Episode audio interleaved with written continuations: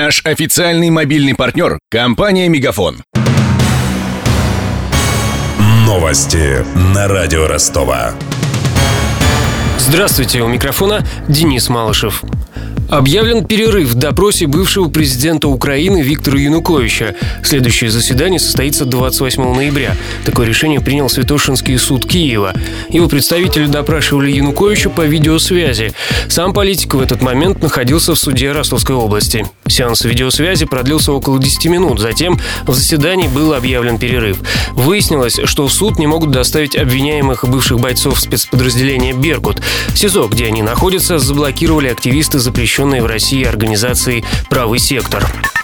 К другим новостям. На защиту бывшего владельца концерна «Вант» Валерия Чебанова может устать федеральный бизнес-омбудсмен Борис Титов. Об этом сообщил ростовский представитель уполномоченного Александр Хуруджи. Я ходатайствовал и уже подавали по этому поводу документы Титову. Мы не должны быть настолько жестокими, чтобы не давать человеку лекарств, которые не позволяют человеку жить. Я его видел вживую. Он с трудом в некоторых случаях передвигается, и ему просто не дают возможности провести те процедуры, без которых он умрет. Напомню, Валерия Чебанова обвиняют в мошенничестве в особо крупном размере и по предварительному сговору. Слушания по его делу начались в Кировском суде Ростова в минувшем августе. Россияне заняли шестое место в мире по любви к кошкам. Таковы результаты исследования организации Евромонитор International.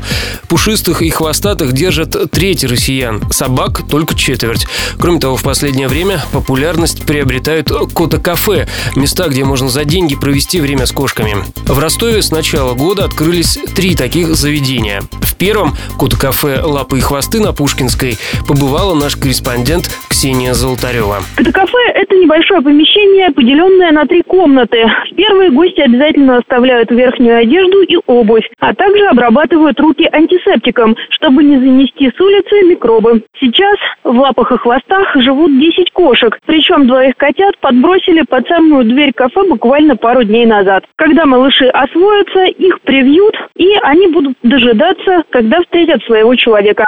С января прошлого года дом нашли больше двух десятков котиков из лап и хвостов. Только за этот месяц к новым хозяевам отправились шестеро. Но для многих коты-кафе – единственный шанс пообщаться с животными. Например, сюда приходят аллергики, предварительно выпив лекарства. Некоторые занятые мамы оставляют детей на время, когда сами идут по магазинам или на фитнес. Бывает, что за день кота-кафе посещают до 20 человек. Также погладить четвероногих можно в кота-кафе на Симашко и в мегацентре «Горизонт» на Нагибина. Все они работают по принципу антикафе. Посетители платят за проведенное с кошками время. Официальный курс евро на выходные вырос на 35 копеек и составляет 68 рублей 43 копейки. Доллар подешевел на копейку и теперь стоит 64 рубля 62 копейки. У меня вся информация к этому часу. У микрофона Денис Малышев. Над выпуском работали Мария Погребняк, Ксения Золотарева и Александр Попов. До встречи в эфире. Новости на радио Ростова. Наш официальный мобильный партнер – компания «Мегафон».